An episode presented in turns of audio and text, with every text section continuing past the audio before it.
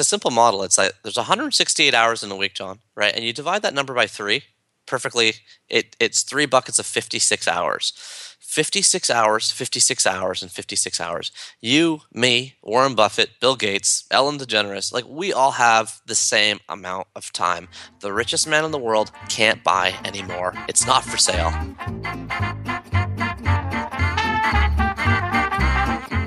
You are listening to Louder Than Words, the podcast inspiring creatives of all types by giving you a glimpse into the lives and creative process of the most remarkable people you know.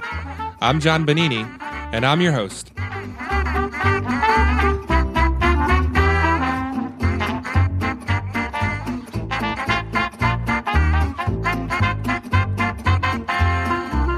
And hello there, everyone. Welcome to another episode of Louder Than Words. First off, I just want to say how appreciative I am for all of you listeners. I've been getting emails, tweets about when new episodes are going to air.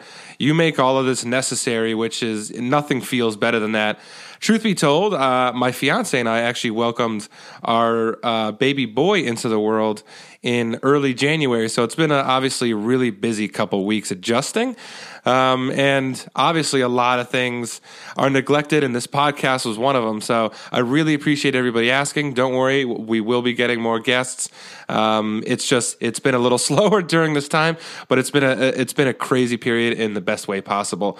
Um, however, today I'm super excited to welcome Neil Pasricha. Uh, he's an author best known for his number one international bestseller, The Book of Awesome, and a, a bunch of books that spawned from that, and the blog that started it all, A Thousand Awesome Things.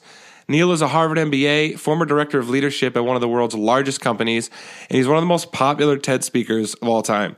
His new book, The Happiness Equation, details how anyone can actually build an awesome life and be happy. Something I'm sure we all, uh, you know, can take more insight from. Um, just to give you a little personal anecdote, I came to know of Neil. Uh, several years ago, uh, I believe it was 2013, I went through a, a very personal uh, tough time when I had lost my girlfriend of five years in a in a car accident, and um, I remember I was in a bookstore several months later, and I just I needed to find something that uh, you know provided me some sort of you know uh, silver lining to to life, right? Something that showed me that there are you know small things to be happy about. And I was like, I didn't even know if a book like this existed, but you know I was looking in you know, several different sections, psychology, self-help, which, you know, I always felt like, oh, self-help, I don't need that. But, um, and I came across this book, The Book of Awesome, which really detailed all these seemingly mundane things about everyday life that we take almost seemingly for granted that um, are actually really awesome things that can make you happy. So I bought this book, and and really, I, am telling you, it was like really things that um, I don't even, to be honest with you, I don't even know how Neil spoke about some of these things because I think one of them was like walking around the house without your bra on, and I was like, that's that's curious.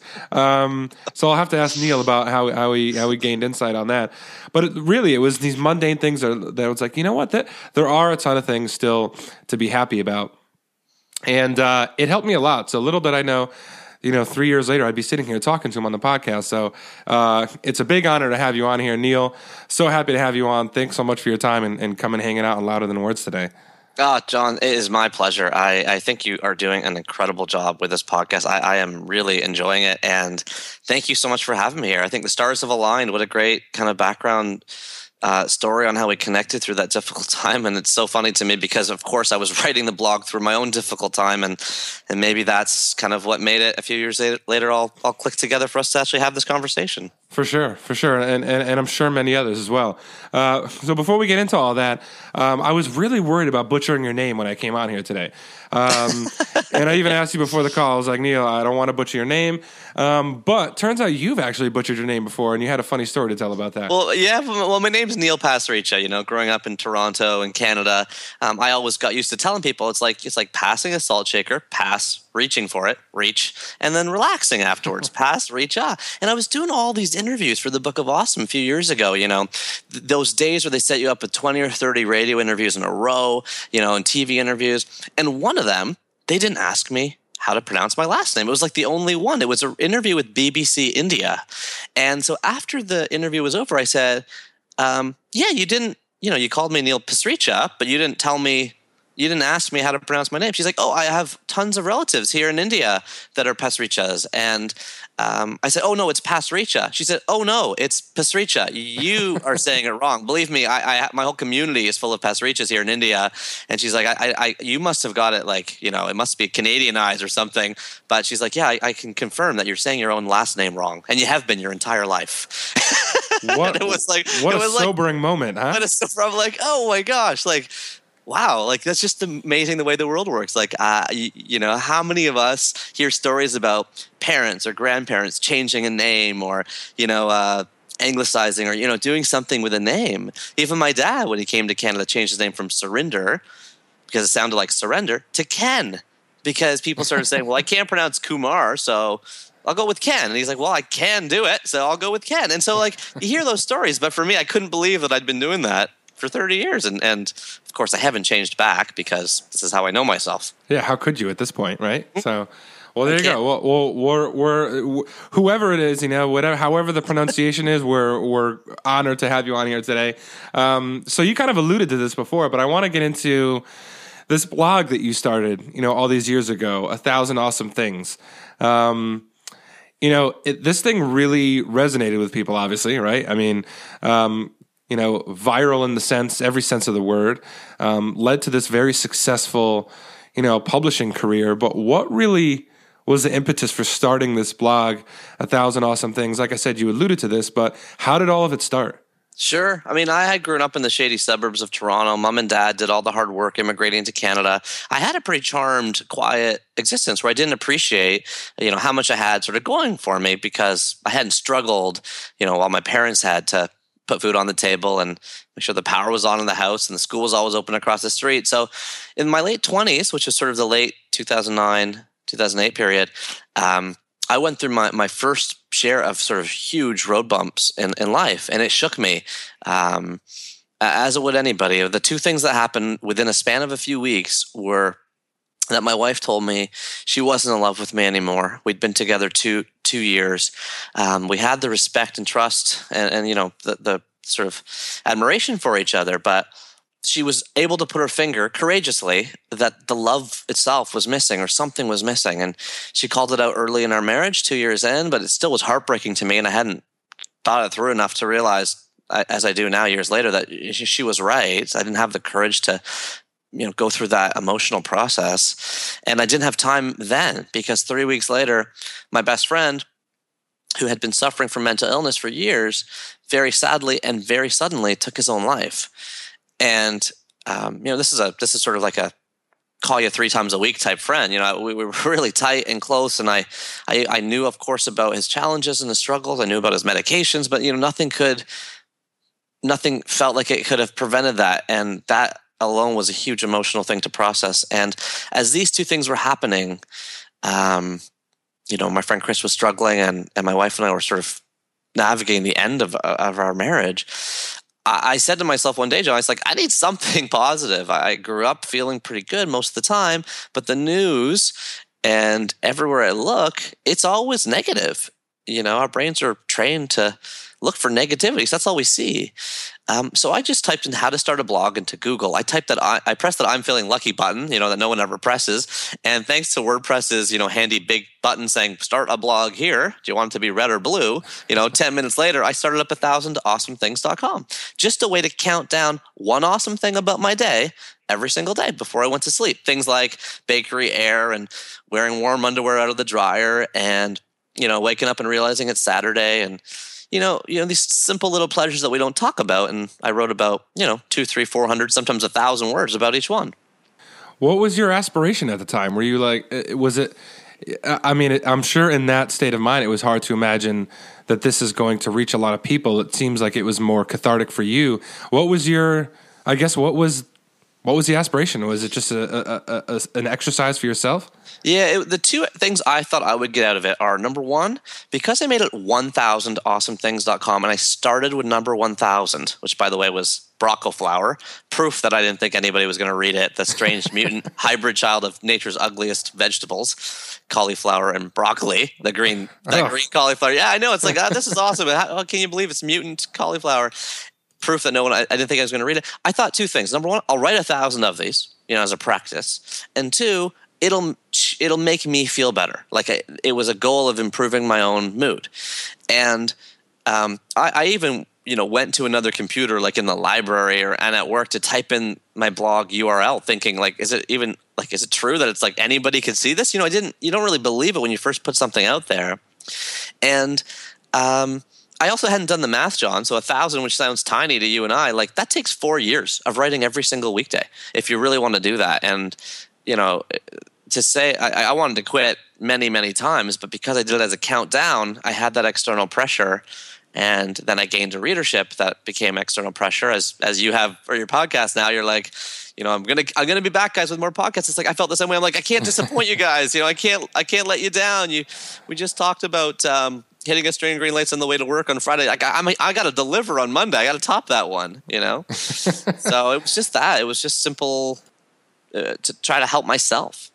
When did you start seeing traction? Like, wow, there's there, yeah. There's not not just some people reading this. Like, there's something going on here. Sure. Well, I, I did a, a, five posts by myself, you know, number 1,000, 999, 998, finding money in your coat pocket, things like that. At the end of the week, I wrote an email to everybody I knew. Okay. So, subject line honest to blog, well, a line I stole from Juno. And I said, Hi, everyone. I wanted to tell you I started a blog. Uh, love to know what you think. You know, that's it. I still have that original email. And um, so that day I got maybe you know a, a few hundred hits because people uh, visited it. And then the next day, something crazy happened, John, and that somebody commented on my blog, and I didn't know who they were. That was a that was a really big moment where I was like, "Well, that's not my friend Fred. That's not my friend, you know, Laura. That's someone who I don't know. I'm who." And I email the person I'm like, "Hi, who are you?" And like they're like, "Oh, so and so forwarded me your website," you know. And like that was a pretty cool moment. And the other cool moment for your listeners is um, you know, I started the blog June 2008. Well, one month later, I wrote a post called Number 980 Old Dangerous Playground Equipment. And here I am, you know, in the background, like, you know, I'll send my my blog to like a digg.com or a Reddit and just, you know, it got like one hit from there or whatever. And then I send it to Fark, fark.com, and it makes the front page. And now 50,000 people visited my blog in one day from the sort of epic string on fark.com where it's like you know does anybody remember you know when you got you know burnt from like a hot slide that's been cooking in the sun all day? And you know when they actually built playgrounds that were really really tall and kids actually had casts because they broke their arms you know? And i'm like you know talking about this in like this you know can you you know nostalgic way well it took off and 50000 people visited the site but 5000 of them stayed and so I had I began to have a re- daily readership of 5,000 people all of a sudden. That was a huge number. And then, you know, that grew to 10,000 and 20,000 and 30,000 and 50 million hits over over the years. And then all of a sudden you had like you were onto something, right? This led to obviously the book uh, books um, you know, the Book of Awesome Things, and then that spawned, um, you know, a bunch of books in in that same family um, holiday themed. You know, there's a, uh, all, all, sorts of things. But it also led to a TED talk, and, and you sort of became this figure for um, you know happiness and and and wisdom, and so. A was that surprising? Um, all of a sudden, you you know you you're coming from a place where you know you needed this as a cathartic exercise. Now people are looking to you, as I did, um, for these positive sort of daily insights, and now you're you, you know you, you've become big right? You're doing ted talks you're you're you're speaking. Uh, what was going through your mind as all of this was yeah. happening I mean, front page of the Toronto Star, which is the you know it's the biggest newspaper in, in, Canada, says the Pied Piper of Happiness is here. You know, in my picture, and the book comes out, and you know the Webby Awards came, and that's where all the literary agents came from. Is that they saw that I, you know the blog won the Webby Award for best blog, and then they came out of the woodwork and sort of said, "Hey, do you have a representation?" You know, and um, mean all this external stuff is happening right? And, it's impossible not to be happy when your blog is geared towards happiness. But the truth of the matter is, and this is something I, you know, I've only really started to share because it, it, it, just I couldn't comfortably share it as this was all happening. Um, the truth is that I was still like, you know, wrestling with my own unhappiness in a pretty deep way. I, I just to illustrate, I, lost forty pounds due, due, to stress. If you look at pictures of me on that TED Talk stage or um, at the Webby Awards now, I'm like I don't recognize myself. People at work you know, I worked at Walmart for a decade, and people at work would come up to me and say, "Who's that picture on your name badge?" I was like, "Oh, that's me the day I started." And they they said, well, "What's your secret, man? You lost a lot of weight." And I'd say, "Stress, like nothing else." And I wasn't getting much sleep. I, I mean, I'm selling my house. I'm moving to a bachelor apartment. I'm you know i'm i'm eating out every meal i'm coming home from work and then i'm doing the blog all night and answering emails i'm getting you know three four hours of sleep and so i actually went to the to the pharmacy near my house shoppers drug mart some of you know and i said what's the best under eye like makeup you can sell me that nobody will know i'm wearing? And they sold me this $50 tube of stuff i started painting under my eyes um, just because i was so embarrassed by the by how black the bags under my eyes actually were. They were like black. And I, I, was so embarrassed by how I looked that I started painting my eyes every morning before I went to work, which is it's, it's crazy for me to even share that now. But it's like I, I'm the Pied Piper of happiness. You know, I can't tell people that I'm internally struggling. On the inside, I had some help. I had I, I sought out therapy, and I found therapy very, very, very helpful to me. The blog itself was therapeutic, so there was an aspect of it through the exchange of positive gratitudes that that was moving me forward. Um, and then the time, you know, and, and, you and I both know after going through loss, like time is a big part of it all. Um, and so those things were happening, but I'm collecting information that whole time, John, on, on you know, what is it that is making me happy and that isn't. What am I learning in my day job? You know, I'm working for the CEO of Walmart uh, as his kind of assistant, and then the director of leadership development here.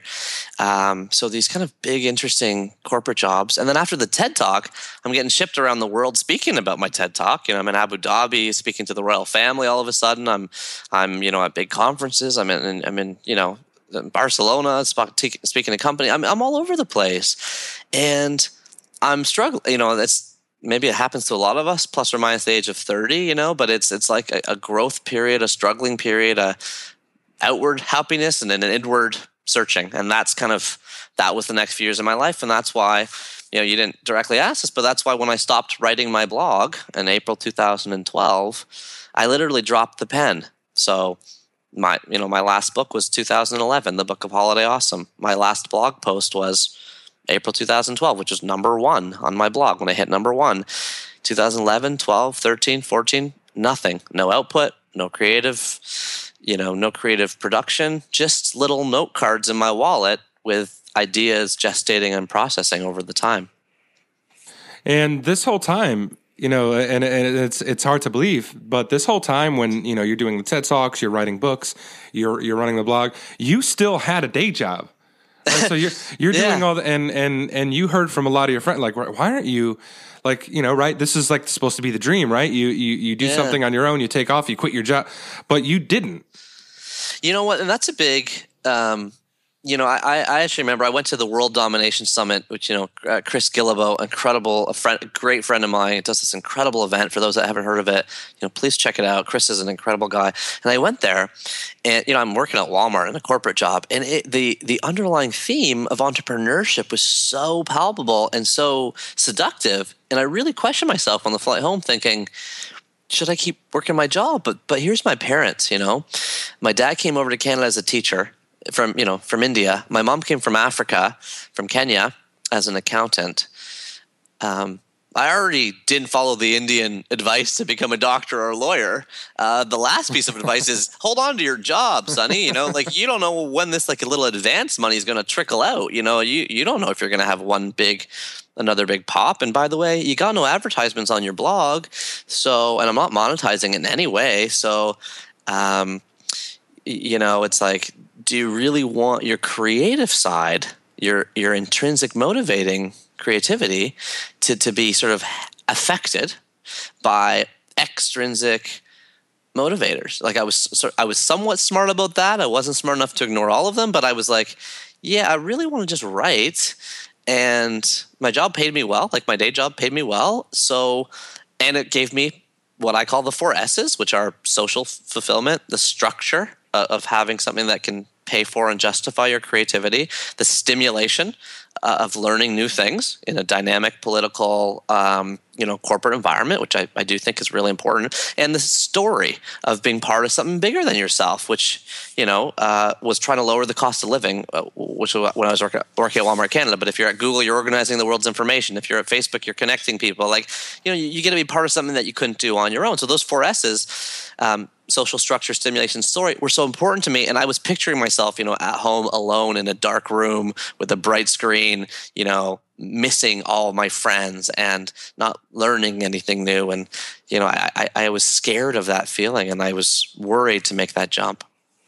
But you eventually did, right? I mean, eventually got to the point where you, you kind of, your career kind of forced your hand. Yeah, so I, I, have this model in my new book, and, we're, and I know we're not talking about it yet, but I, it's a simple model. It's like there's 168 hours in a week, John, right? And you divide that number by three, perfectly. It, it's three buckets of 56 hours. 56 hours, 56 hours, and 56 hours. You, me, Warren Buffett, Bill Gates, Ellen DeGeneres, like we all have the same amount of time. The richest man in the world can't buy anymore. It's not for sale. The beautiful thing about those three buckets of 56 is it lets us do really simple math. Because if the average person sleeps for eight hours a night, then eight times seven days a week is 56 hours. Like it's a perfect bucket, your sleep bucket. And of course, as a new dad, you're like, I'm not getting anywhere close to that. But, but you know, but it, it, for the average person, it's about a bucket. And then work. Okay. Work is the second bucket. Um, you know, a lot of us have 40 hour week jobs, but a lot of us do emails at home or work on the evenings or there's overtime or there's commuting time. You know, it's about a bucket. And I love that structure because for me, the last five years of my life, that structure has afforded me the and, and financially afforded me, but also creatively afforded me my third bucket, which was writing three, four books about the books of awesome, my blog, the TED Talks, all that stuff was my third bucket. Here I am now, 2016. I'm 36 years old. And if I look at my life today, I've met someone new. We've got married. We have a son, which I'll tell you about separately. You know, we have a, a small family, and my wife's pregnant again. Guess what? Being a dad very quickly is a bucket it's dinners at home. It's bath time. It's story time. It's going for a walk with him this morning, um, seeing the sidewalk cleaner, Fazim, who we love talking to, Trini, the dancing man, this Guatemalan man who mops the, the Wings restaurant that we always dance with in the window. And, you know, we, we have these moments and it's a bucket. It's a beautiful bucket being a dad, at least, you know. And and that made me say to myself, John, well, what's that second bucket gonna be? You know, is it gonna be Walmart, which I loved, and I have great friends there and it's a great job, or is it gonna be the happiness equation and all the related, you know, uh, speaking and author events and finding time to write new books potentially and all that stuff needs to go somewhere. So i made a very emotional decision for me to leave my job only a few weeks ago after 10 years there because i want to be a full-time dad and i still want to have my creative pursuits I could tell you thought this out. It's, it's not like you just quit your job. uh, it was like a, a, back. It's a back burner for five years, and and I have this this this other model that I'll, I'll do a 10 second on, and that's that's every single decision in life, John. It is it's on a certain scale of time, and it's of a certain importance right? So the low time, low importance decisions, we can automate them. You know, you can automate your bill payments, automate your consumable items delivered to your house. You can automate your GPS on your way to work. The the ones that are are um, low importance but take a lot of time, like email, you got to regulate those. You know, you got to put a window around them or figure out how you're going to just do them in one part of your life. The ones that are super important but don't take very long, high time, low importance, those ones on this two by two need to be effectuated, right? You, simply do them. You get her done. You, you, you pick up the kids from daycare. You say hi to your team in the morning. And that model affords you to debate the high time and high importance decisions in the top right of the box. So again, the high time, high importance decisions, like should I leave my job? I was debating that thing for years because of all this all this all this information, but I was trying to make time to debate it by automating, regulating, and effectuating all of my all my other decisions. This is really fascinating, and and just the you know if, if people listening had any uh, you know doubts about picking up the happiness equation, this is the kind of stuff that I mean it's it's it's really brilliant stuff. I have a, a copy sitting right here, uh, but we'll get into that in a second. What I want to get into now is you just alluded to before this period of low to no output Um, you know, following the successes of the Book of Awesome, the speaking, where you kind of put the pen down after the blog commenced, and uh, and you just kind of uh, maybe it was a period of, of finding your muse or, or, or whatever it was. Um, but you have a really cool story about how you sort of found it again. Um, yeah. That involved you being on a flight and kind of led to the happiness yeah. equation and all this stuff. So, um, how did you go about finding this muse again to to come back out with this book and you know get back into it? Sure. Well, in that dead period, you know, of a few years, and then a few years is, is a few decades these days in internet time, right? It's in that dead period, I, I was still me. So, um, yeah, the awesome ship had had moved. You know, it, it's like I had pressure to do the Book of Awesome four. There had been five calendars, an app, journals, you know, but I thought, you know, I need a break, and I need to get more sleep, and I need to start online dating. I need to like find myself again, and so in that period, the only thing creative I did was keep note cards on me, note cards in my wallet.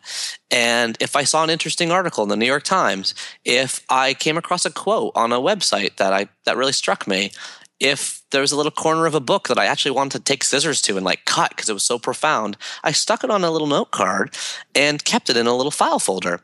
That became important when Leslie and I fell in love, got engaged, got married, went on a honeymoon to Southeast Asia, and then on the flight on the way home of our honeymoon, she said, I'm not feeling well. You get worried because it's a long flight, uh, but we had a layover in Malaysia and we were able to visit a pharmacy and get back on the plane. Now, bracing ourselves for a 12 hour flight home.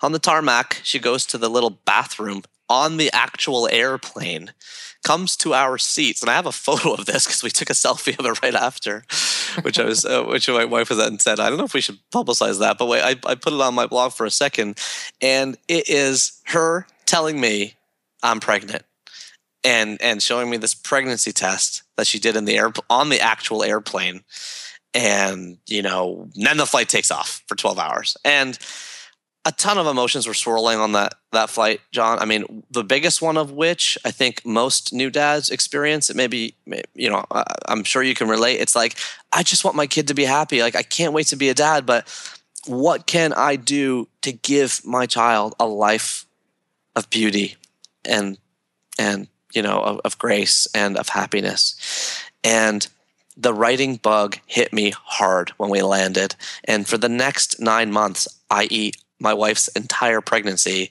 I set my alarm every morning at 5 a.m. and wrote a thousand words, like like from a blaze of fire in my chest. You know, the good news about going through a, a, low period creatively is that when you got when you get ready to go again, you go full throttle because I had so much pent up creative energy. And for nine months, I wrote what turned into a 300 page Word document, which is called Dear Baby. I wanted you to have this in case I didn't have a chance to tell you. Love, Dad. Here are the nine secrets to living a happy life. And that letter over over you know a couple over a year, I guess, of of editing and, and going through that that process has turned into the happiness equation. So that book that you have right beside you is originally the letter I wrote to my son, which of course we've taken out words like and I love you so much forever and ever because John, when you read that, you'd be like, "How does he even? Is this guy in my house?" But we took we took we took out some lines like that, but it's the same letter. It's nine secrets anyone can use or nine steps to, to live what I would call a happy life.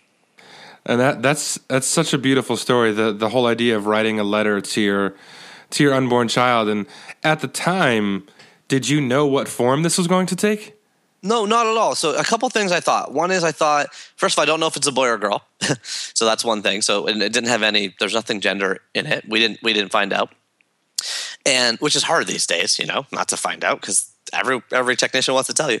And and then um, the second thing I thought is you know when this comes out, I'll send it to you know relationships that I have, eyeballs I have in my life, editors, people that that are discerning, and ask them what they think. One of those people was a woman named Amy Einhorn, who's an editor in New York City, who edited the Books of Awesome. I sent it to her.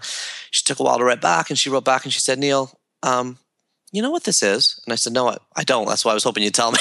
and she said, "Well, there's a category in the bookstore called self help.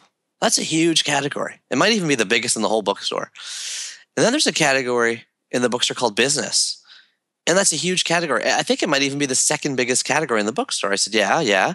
And she said, you know, you've never revealed your that sort of business background of yours. You know, the if you look at the books of awesome, no picture of me, no mention of Harvard MBA, no mention of working at Walmart. Like I hid all that stuff. I hid it all because I was afraid of all that.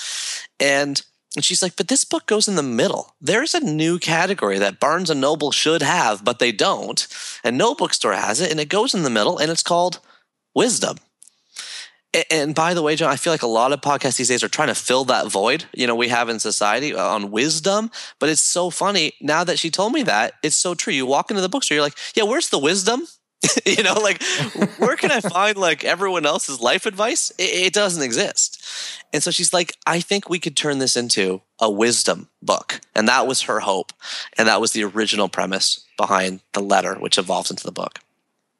That's because so you you essentially, uh, uh, I mean, that's got to be a little intimidating, right? You're sort of breaking ground on this new category, not new. I mean, wisdom itself, obviously, right? Not new, but um, so you have this book that doesn't quite fit here, doesn't quite fit here, but we could kind of make its own category.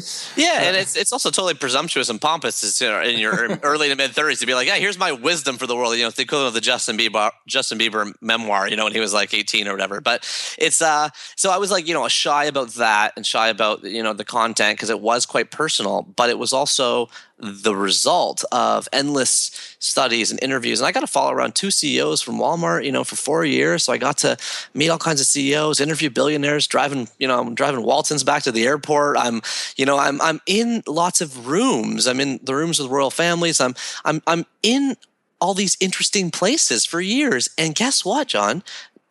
The same amount of unhappiness that occurs on the street that occurs in big corporations is also occurring in the lives of these uber successful people and that was a staggering realization for me i'm like you mean even if I sell millions of books, I'm not guaranteed to be happy because of that. Or even if I am, you know, running a country or running a company, like, like what's it going to take?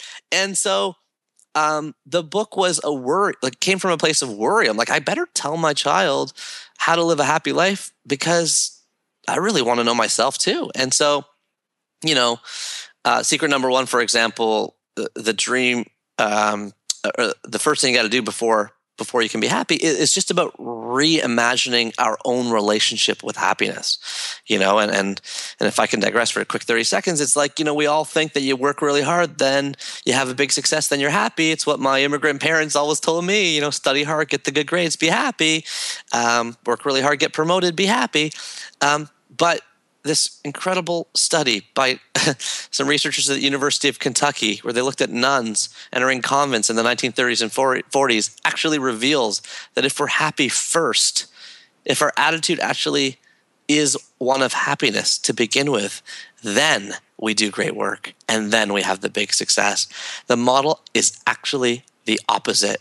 And Professor Sonja Lyubomirsky and her peers in 2005 also did an incredible meta analysis study that shows if you're happy first, you're 31% more productive at work. You're 37% likely to have higher sales, three times more creative than your peers. All these amazing positive indicators come. We all kind of know it. You know, the happy guy at work is probably getting a lot done and people want to be on his team and work for that guy, you know. We know that. But the results of these studies just prove it. And using that secret as a baseline, the rest of the book is meant to string the reader, string my son along into a place where he can feel like he owns his own happiness, he can control it, and here's how.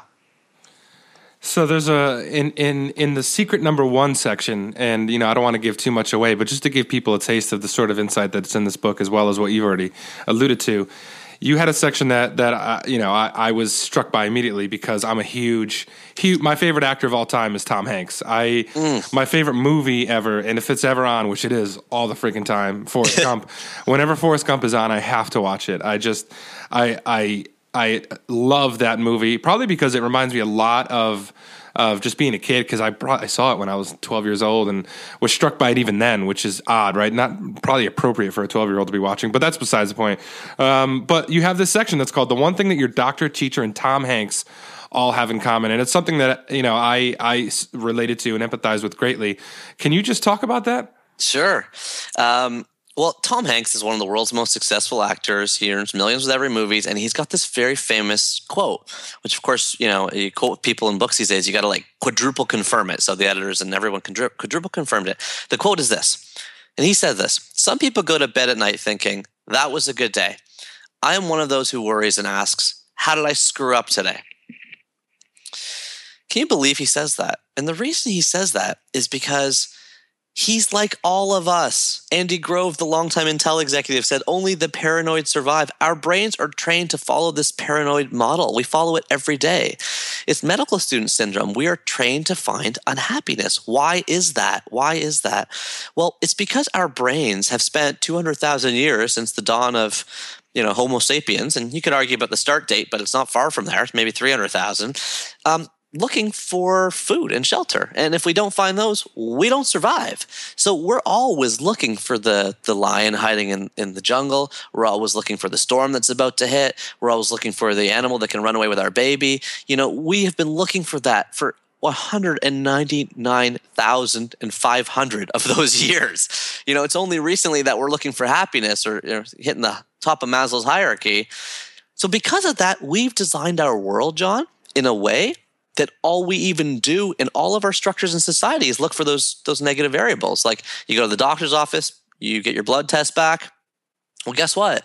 Um, if your blood sugar and your cholesterol's fine, you ignore them. But if your iron is out of out of whack, you're like, that's the problem. Like we got to eat steak. Like it's like a negative variable. Like we look for the thing that's wrong and we fix it. I mean, I grew up career wise in Walmart, right? Like I, I, I grew up there, so I know that store managers there managed by exception. You print a report off in the morning. It says, yeah, your um, your traffic count is fine, your basket size is fine, but your checkout time is below average. What do you do? You spend the whole day trying to fix your checkout time. All you do is focus on that one negative variable. Think about our schools. Okay, you hand back tests. Most of your listeners were probably lucky enough that they were getting A's and B's, right? And you know, if you are one of those students that is failing a class, well, guess what happens to you? It's a gift. You get remedial sessions. You can come in for lunch. You can get partnered with a mentor or another student. We don't want you to fail. You'll drain the system, right? But if you're getting A's and B's, you don't get extra help. We look for the negative variable and then we do everything we can to control it and to improve it.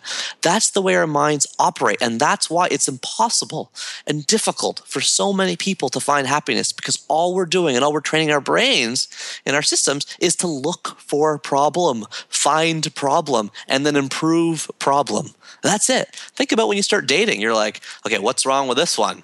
You know, can I look at those crooked teeth for the rest of my life? You're looking for the problems rather than looking for the positive things. And that is a retraining that we all need to underdo as a practice over our lives. And it takes time and years to do it. But I, I believe it can be done. And I do think it takes a lot of effort and time, though. Have you thought of how you will present this to your son? I mean, because yeah, it turned into this book, right? That now, you know, thousands or millions of people will be touched by, but it still was born from this place, right? That was very personal. Have you thought about like how you'll one day present this and be like, this is for you? Well, I, I listened to an interview with, with Seth Godin recently, and he said something that really struck me. He said, you know, uh, and this is a guy, by the way, who who I and he's you know his blurb is on the back of the, my book and everything, but I've only known him ever as the super marketer, right? Like this incredible blogger. He's um, he's a guest. He's been a guest in your podcast too. You know, he's he's like uh, his career, his his creative output is staggering. You know, he's blogging every day, umpteen books. You know, it's just incredible. But I heard an interview with him recently. He's like, nothing's more important than spending time with your kids. And, and, and, I'm like, in my head, I was like, I didn't even know he had kids. You know, I mean, here's a guy who I've only ever equated in my mind with with sort of external success measures, and he's saying nothing's more important than spending time with your kids. But it struck a, a nerve inside me. I just explained my bucket model because I'm like, yeah, like uh, nothing's more important than time. Nothing is more important than time. And so I'm hoping, John, that the themes and the values in this book um, before he can even read the book itself, you know, through osmosis, through touch, through glances, through how I talk to strangers, through uh, how I prioritize my time at home with my wife, my son will hopefully live the the values and the secrets in this book. I hope before he reads the book. I, I hope because I just want to make sure I spend enough time with with you know my kids at a very young age just to make sure that I do everything I possibly can to to give them that. And you know what, John? This is a side note. I want to have a big family, and, and so who knows if that's going to happen or if we're lucky enough that we get to do it. But uh, someone t- told me the other day. They said, you know, if you have two kids for five generations, right? Like five generations down, you've provided 64 spawn to the world. What a gift for humanity. People that can tackle problems, help, you know, help charities, you know, uh, they can use their minds to help this planet. But if you have four kids, if you have four kids for five generations down, you've given 1,700 people to the world. And um, Kevin Kelly is famous for saying, you know, the greatest gift you can do if you're in a place where you listen to podcasts and you have a high quality of life, the greatest gift you can give the world is, is children. You know, he talks a lot about world underpopulation that's going to happen in 2050 and beyond. Then I, I sort of that, you know, I feel that way. And I hope that this book, these messages can come to my children through me spending time with them more than anything else.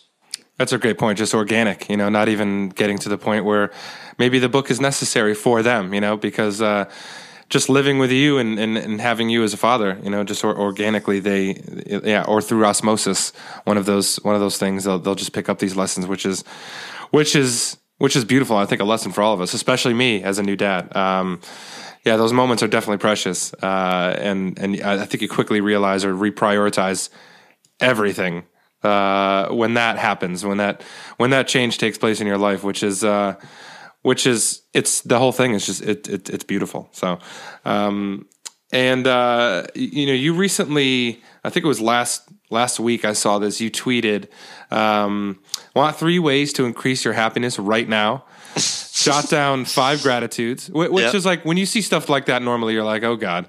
Um, you know, here comes Tony Robbins, you know, uh, but you jot down five gratitudes, commit a random act of kindness, and go on a 20 minute walk outside. Why those three things? Like, and, but I'm thinking about those and I'm like, that definitely, that definitely would make me happier, right? Like every, like you're, you're reminding yourself of things that you're, you're thankful for. You're, you're doing something kind for others and you're sort of, you know, going on this, you know, external release, going on a wall. So why these three things? This is yeah. what works for you, obviously, but yeah. why, why do, the, why does this work for just being happy right now? Well, to be specific, these things do work for me, but they also work for everyone. Like the three walks is a Penn State study from the Journal of Sport and Exercise Psychology that, you know, researcher Amanda Hyde says, you know, when you do these three brisk 20 minute walks a week, you actually are happier you have you have more pleasant activated emotions um, than if you aren't. And Michael Babyak and team of doctors uh, did that same study on three brisk walks a week, and they compared it to people on antidepressants and people on antidepressants and doing the walking. So again, there's three study groups. One's doing the three walks, one's on antidepressants, and the third group's doing both. Well, the first group just doing the walking outperformed both of the other groups. So the three walks, I, I mean, I, I said in the tweet, you know, because I couldn't fit more words. I couldn't cite all the studies, but like that's for sure, and and that's gonna work. And we, have there's a lot of research behind it. The random act of kindness. Sonja Lyubomirsky, again, incredible researcher. Um, at Stanford, you know, she had people commit uh, five random acts of kindness a week, and um, the increase in happiness was higher than any other study. Uh, I mean, it was just huge off the charts. And you know why I think this happens? Is because we think better of ourselves, right? Like you hold the door open for a stream of people, you're like, I'm the door holder opener. Like, look at me. Like, I am a kind, generous person. Like, what a nice way to feel happy, right? I- I'm feeling good about who I am. That's a pretty you know, if you can get to that place, it strikes a pretty deep chord. And um, I think the the second one, uh, the third one I wrote, what did I write there? Five gratitudes. Talked about it. Random acts of kindness. Uh, yeah. Oh, five gratitudes. I didn't mention it. So five gratitudes. Funnily enough, this is what I was doing on my blog the whole time on a thousand awesome things without without realizing it. Um, famous study uh, in 2003. Emmons and McCullough asked students to write down five gratitudes, five hassles, or five events over the past week. If you write down five things, just literally write down five things you're grateful for in a week it's not even a day, like in a week, you'll be happier. I gave a speech recently, John, and a woman came up to me after and she said, You know, I got a grouchy husband and three teenage boys. Um, you know, the only way I can get them to be in a good mood is when I go around the dinner table and I say, okay, everybody, you better give me one thing you're happy for today. Is that what the study says to do? And I said, no, the study says five gratitudes a week. If you're doing five a day at the dinner table, you have a 700% increase off the minimum effective dose. like it is, that's how powerful the gratitudes are. Just five a week you got to write down. But the hard part there isn't the five, it's the writing them down. That's the part that people don't do. We all know we can do it. We just don't do it. And so the hard part about being a bit of a happiness uh, researcher and author now is that even when I know these things, it's still hard for me to do some of them, right? Like today, I haven't exercised yet. I should.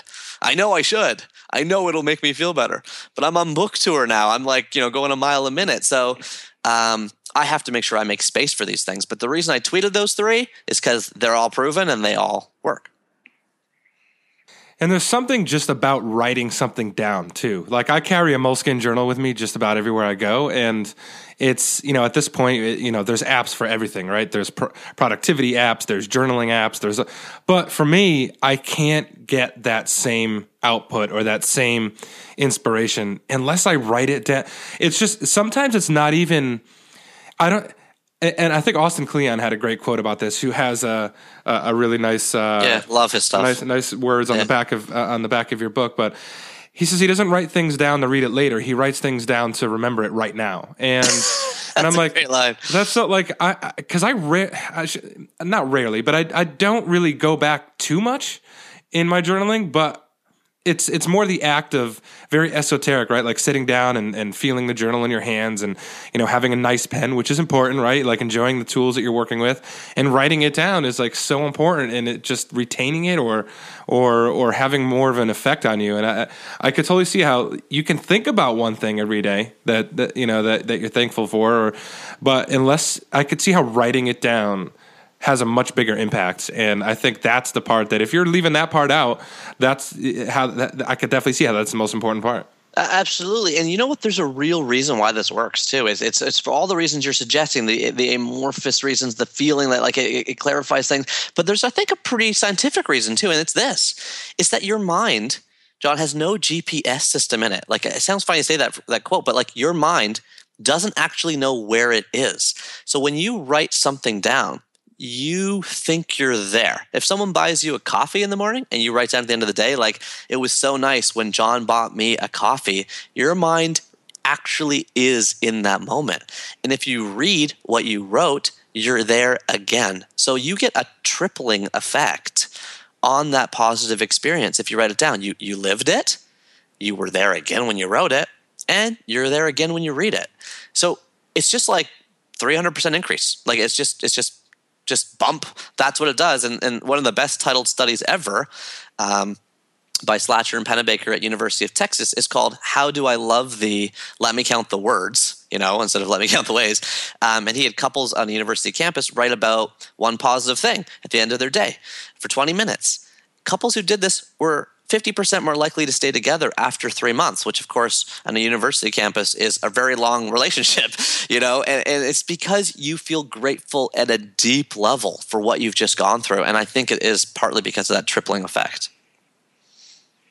But you don't get that, right, from writing it in an app? Like, I, I, no. at least I don't. I mean, well, I, I, don't know if it has the same yeah. psychological impact. That would be an interesting study it's interesting to see too like as a society like are we bouncing back from digital? Like i mean it's like you know you talk about is paper cool again?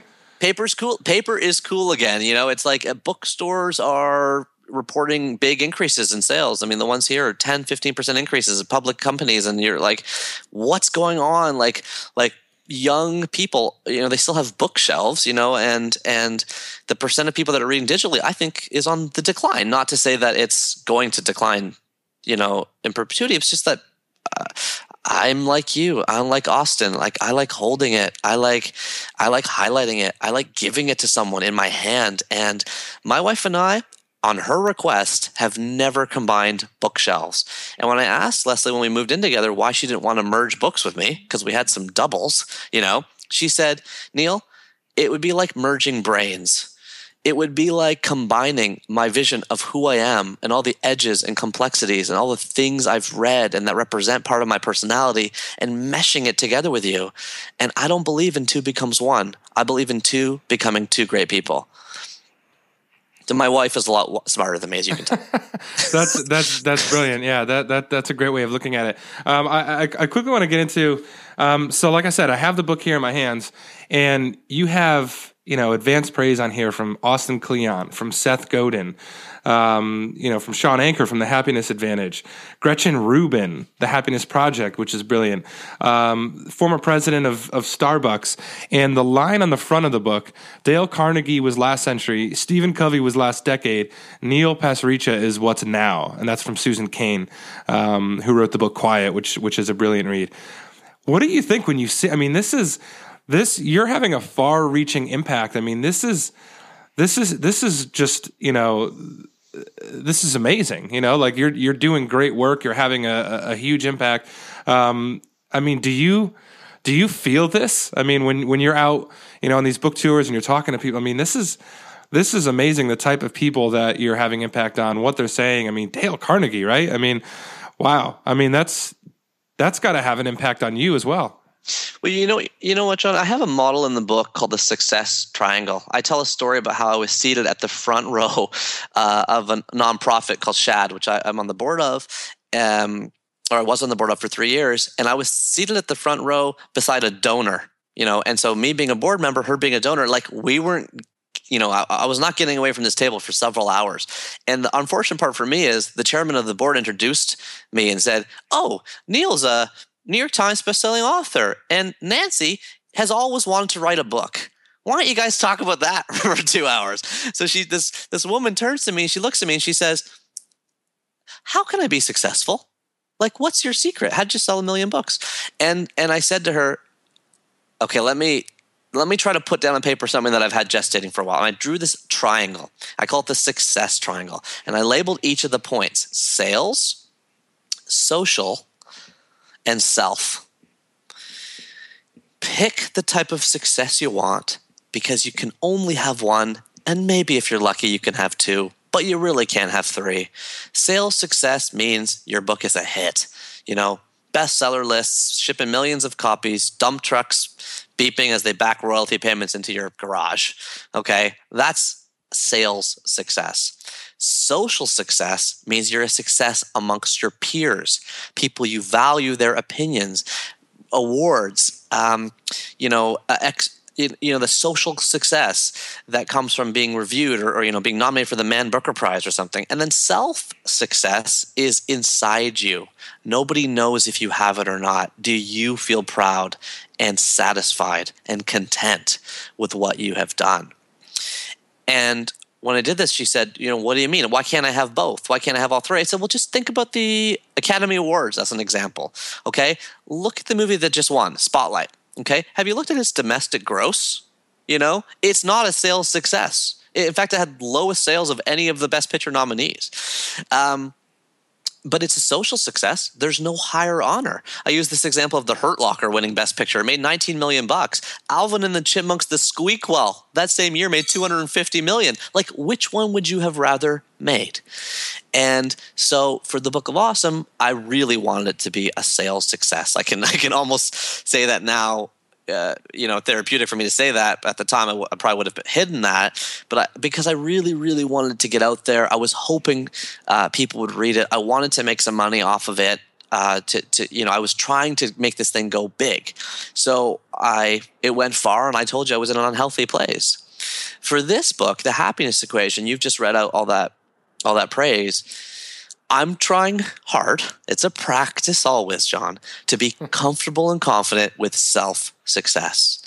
I want to be proud of the book I'm handing my son.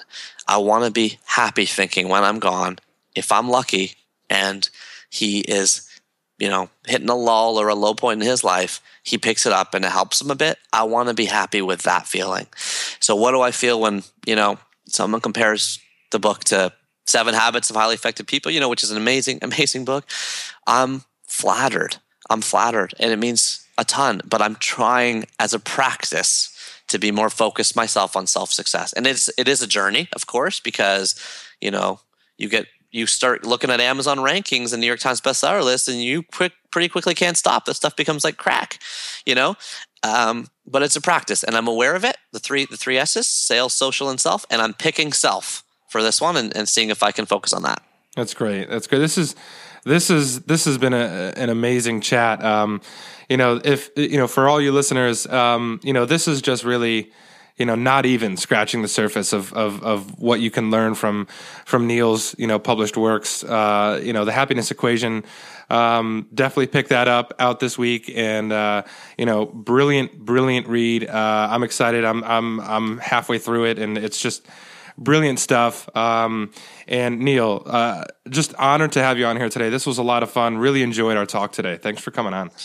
John, it's it's it's my pleasure. And you know, I the way I see it is you're doing all the hard work. You you you organizing, you're recording, you're producing, you're putting out there. I, I get I get lucky enough to be able to just sort of call you, um, and, and and and chat, and that that is so easy for me. And thank you for giving, um, you know, louder than words to the world. I, I appreciate it, and I'm a listener, and I, I I can't thank you enough for having me on. Absolutely. Thanks so much, Neil. And to all your listeners, thank you for tuning in. Um, like I said, go out. I could not recommend The Happiness Equation enough. Um, great book. Um, and thank you for tuning in. Thank you for your continued patience as I navigate this adjustment to fatherhood, um, which, is, which has been amazing and fun. But uh, we will be back very soon with more episodes of Louder Than Words. So thank you for tuning in, and we'll talk to you very, very soon. Bye bye, everyone.